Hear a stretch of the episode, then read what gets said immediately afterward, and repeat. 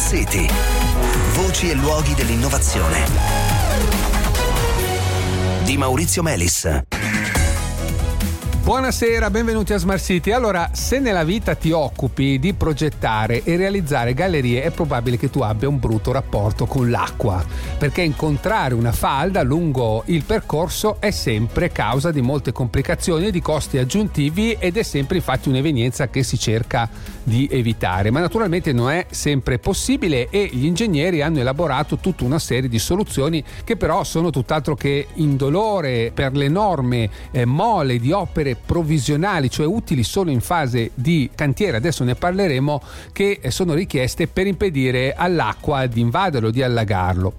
Ebbene, lungo la tratta ferroviaria Napoli-Bari è in allestimento un cantiere molto particolare che per la prima volta in Italia metterà alla prova un approccio alternativo, diciamo, per tenere all'asciutto il cantiere a tutti quelli impiegati finora, che consiste nel mettere in pressione la zona di scavo, trasformandolo in una specie di grande camera iperbarica. Allora ci facciamo spiegare tutto da Lucio Menta, che è direttore degli investimenti presso Rete Ferroviaria Italiana, che è il soggetto evidentemente che gestisce l'infrastruttura ferroviaria che sta realizzando questa infrastruttura. Lucio, buonasera, benvenuto a Smart City.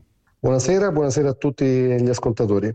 Dunque, come si fa normalmente a gestire il problema di una falda che si incontra lungo il tracciato di una galleria? Normalmente ci sono diverse modalità per intervenire in questi casi, a seconda degli spessori di scavo da fare, quindi delle altezze di scavo da fare. La più diffusa è quella di realizzare dei tappi di fondo cosiddetti, delle grandi colonne di terreno trattato direttamente sul posto a cui vengono aggiunti delle miscele cementizie per creare di fatto un grande pavimento, possiamo eh definirlo, sì. una grande soletta molto ampia e molto spessa, tanto da poter compensare la spinta idraulica, quindi quanta acqua in certo. altezza dobbiamo contenere. Ecco, io ho visto delle immagini, consiglio a tutti di andare a vedere perché sono abbastanza impressionanti. Se ho ben capito, voi scavate dei pozzi verticali che possono essere di 5, 6, 8, 10 metri, li riempite di certo. cemento certo. e li fate uno di fianco all'altro così vicini che questi si toccano, si compenetrano uno con l'altro e formano di fatto un muro continuo, un pavimento spesso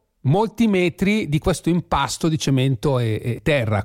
Assolutamente sì, vengono trivellate, eh, trivellato il terreno, vengono iniettate delle miscele cementizie, quindi più che calcestruzzo vero sì, e proprio, okay. sono delle miscele sì. cementizie opportunamente studiate che si mescolano con il terreno esistente in situ, quindi non viene sì, asportato terreno, ma viene additivato, cosiddetto, quindi viene aggiunto materiale e cambiano le caratteristiche certo. di quel tratto di terreno interessato. Che diventa temporaneamente, diciamo così, impermeabile, perché poi quando viene costruita la galleria, la galleria viene fatta a tenuta d'acqua. Quindi un lavoro enorme che voi cercherete di evitare con questo approccio innovativo. Allora ci spieghi come funziona? L'approccio innovativo parte dalla legge fisica. Quando si scava sotto la falda, quindi all'interno di una falda, la falda tende ad occupare la zona di terreno scavata, quindi va a livellarsi all'interno della galleria.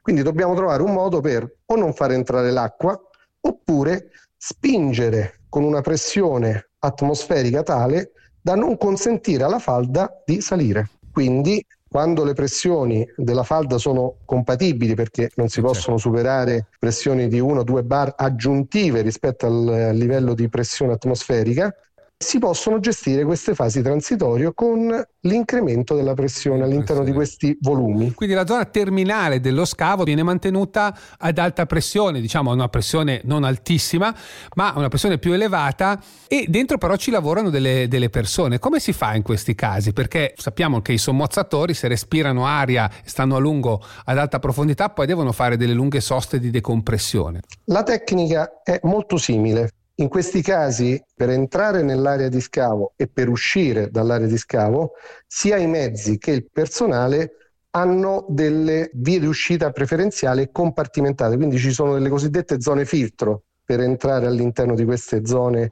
a pressione maggiore e vi sono dei tempi contingentati in cui le persone devono stazionare all'interno di queste zone certo. di decompressione. Quindi, Dove però magari lavorano nel frattempo, no? O si sta lì fermi ad aspettare come si fa appunto quando si risale? La zona di scavo al fronte è una zona dove si opera certo. normalmente, quindi ci sono dei macchinari che sono macchinari elettrici, quindi vengono utilizzati sia eh, mezzi di movimentazione, mezzi d'opera, sia macchinari che sono esclusivamente elettrici per ovvi motivi di mantenere ad elevate condizioni ambientali l'area di, certo, da respirare. Certo. All'interno invece delle zone filtro sono delle zone filtro esclusivamente per il passaggio, quindi per la decompressione, quindi non mm. ci sono attività lavorative in quelle tratte, ma ci sono solo momenti di transizione okay. per ritornare in sicurezza. A che punto siete? Perché mi pare di capire che sta per eh, diventare operativo questo cantiere.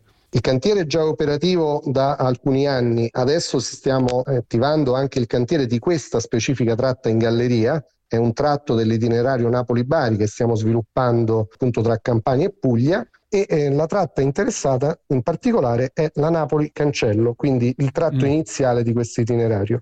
All'interno di questa tratta, che è lunga circa 15 km, vi è un tratto di galleria di circa un chilometro che proprio perché è sotto la quota di falda deve eh, utilizzare questa particolare tecnologia che stiamo approntando e nelle prossime settimane cominceremo ad attivare.